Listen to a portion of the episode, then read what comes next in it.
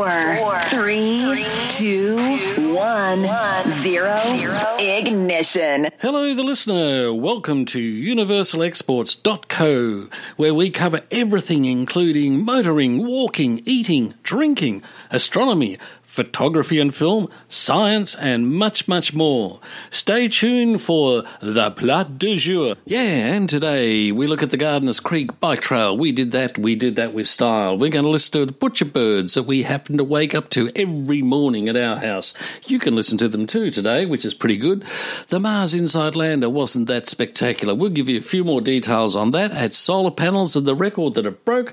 And what about Brian Dawes' exhibition at the Minion Gallery? That was superb. I've got a little more detail on that coming up. Listen now. After a five month stay in Tangier, Morocco this year, and a very successful recent exhibition, Passage, in Bungendore, Brian visited Minion, showing works conceived and inspired by Tangier and travels in southern Spain. The works explore his love of theatre, circus, and dance, and his fascination with the architecture of Tangier and Fez. Tangier and you are made for each other.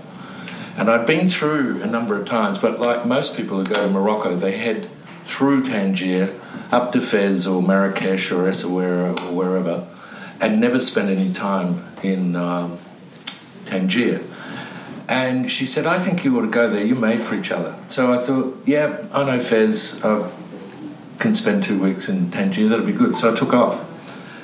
And I got there, and within a week, I'd fallen in love with the place and discovered what she was talking about. And then, two days before I was about to leave to come back to Australia, um, I was having dinner at a, a gallery owner's uh, house in the Casbah.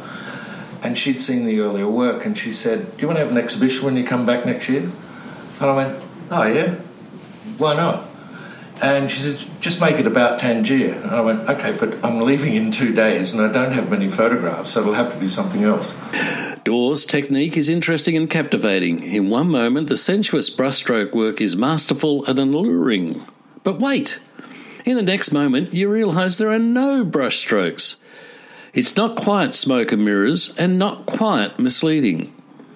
It is just part of the battery of effects he gets from using digital apps. Yep, not even Photoshop. Look, put Photoshop aside and have a play with the apps. You know, and then you'll get an app and it'll cost you two dollars.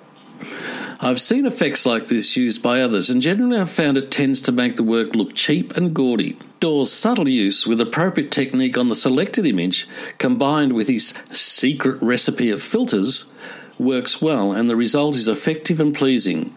An exhibition worth seeing if you can get the chance. Space Talk, Space Talk, Space Talk.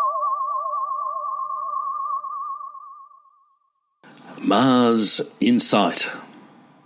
A week has just gone since NASA's InSight spacecraft settled into its sandy site on the surface of Mars. Data sent back to Earth has confirmed that not only is the lander in full working order, it has claimed a new record for power generation on the red planet. After a seven month journey, InSight landed on Mars last Monday with images and data verifying the lander is in good working order.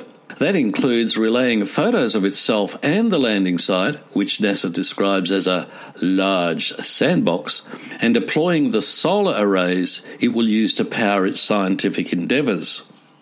InSight's batteries can only keep the lander running for a matter of hours without those solar panels, so successful unfurling was a tad important. InSight will need all the power it can get as it pushes the scientific boundaries of what is known about Mars. The primary means of doing so involves drilling down into the planet's interior to conduct geological experiments to learn more about how Mars and bodies like the Earth and Moon formed. And the final setting for these experiments is also filling Mission Control with optimism, with the latest images and data revealing new details about InSight's home.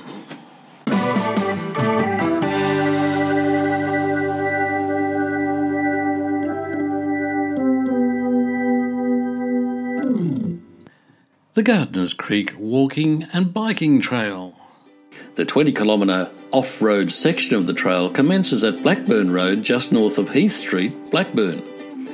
It passes through the Blackburn Creeklands Reserve, Gardiners Creek Reserve, and a local history park before crossing into the city of Monash at Highbury Road.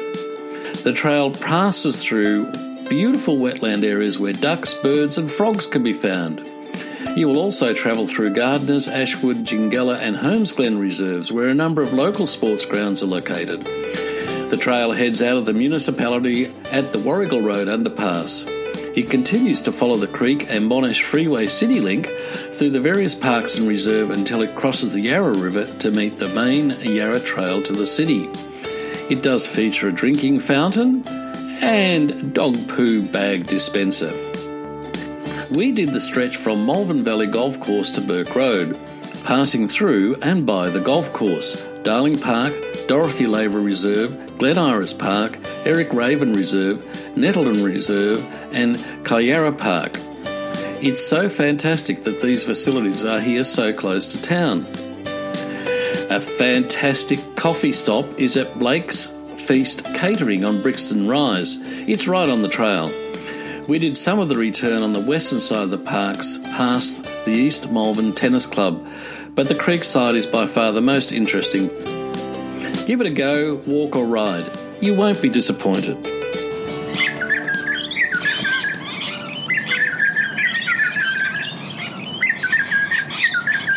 With its lovely lilting song, the grey butcherbird may not seem to be a particularly intimidating species.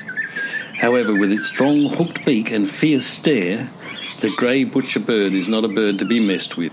When a nest or newly fledged chick is around, if you venture too close, a butcher bird will swoop by, flying straight at your face, sometimes striking with enough force to draw blood, and each swoop is accompanied by a loud, maniacal cackle. The adult grey butcherbird has a black crown and face and a grey back with a thin white collar.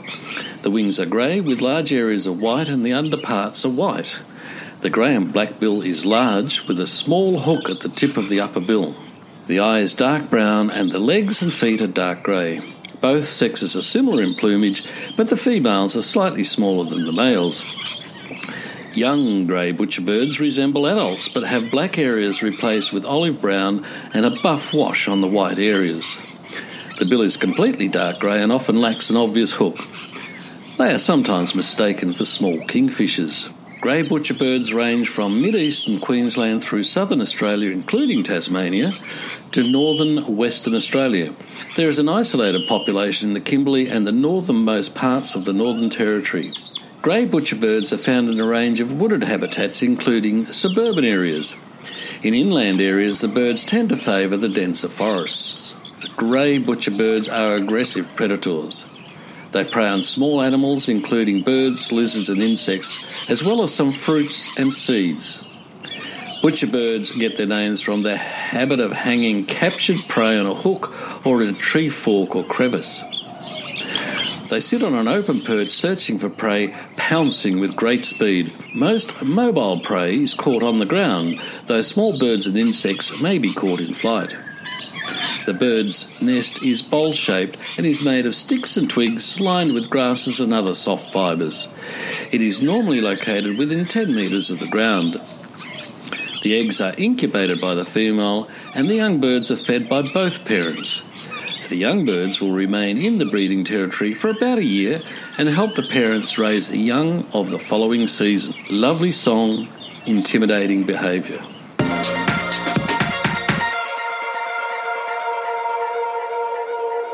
And to finish with, at last, confirmation of Murphy's Law with a wonderful Irish explanation. Murphy drops some buttered toast on the kitchen floor, and lo and behold, it lands butter side up. He looks down in astonishment, for he knows it's a law of the universe that buttered toast always is buttered down. So he rushes round to the parish to fetch Father Flanagan. He tells the priest that a miracle has occurred in his kitchen. He won't say what it is, but asks Father Flanagan to come and see it with his own eyes. He leads Father Flanagan into the kitchen and asks him what he sees on the floor. Well, says the priest, it's pretty obvious. Someone has dropped some buttered toast on the floor, and then for some reason they flipped it over so the butter was on top. No, father, I dropped it and it landed like that, explained Murphy. Oh, my lord, says Father Flanagan, drop toast never falls with its butter side up. It's a miracle. But wait, it's not for me to say it's a miracle. I'll have to report this matter to the bishop, and he'll have to deal with it. He'll send some people around to interview, take photos, and all those things. A thorough investigation is conducted not only by the Archdiocese but by scientists sent over from the Curia in Rome. No expense is spared. There is great excitement in the town as everyone knows that a miracle will bring in much needed tourism revenue. Then, after eight long weeks and with great fanfare, the bishop announces the final ruling. It is certain that some kind of an extraordinary event took place in Murphy's kitchen, quite outside the natural laws of the universe. Yet the Holy See must be very cautious about ruling a miracle. All other explanations must be ruled out. Unfortunately, in this case, it has been declared no miracle because they think Murphy may have buttered the toast on the wrong side. Thank you for listening. Subscribe, call back, do whatever you need to do, but please come back again. I'd love to have your company.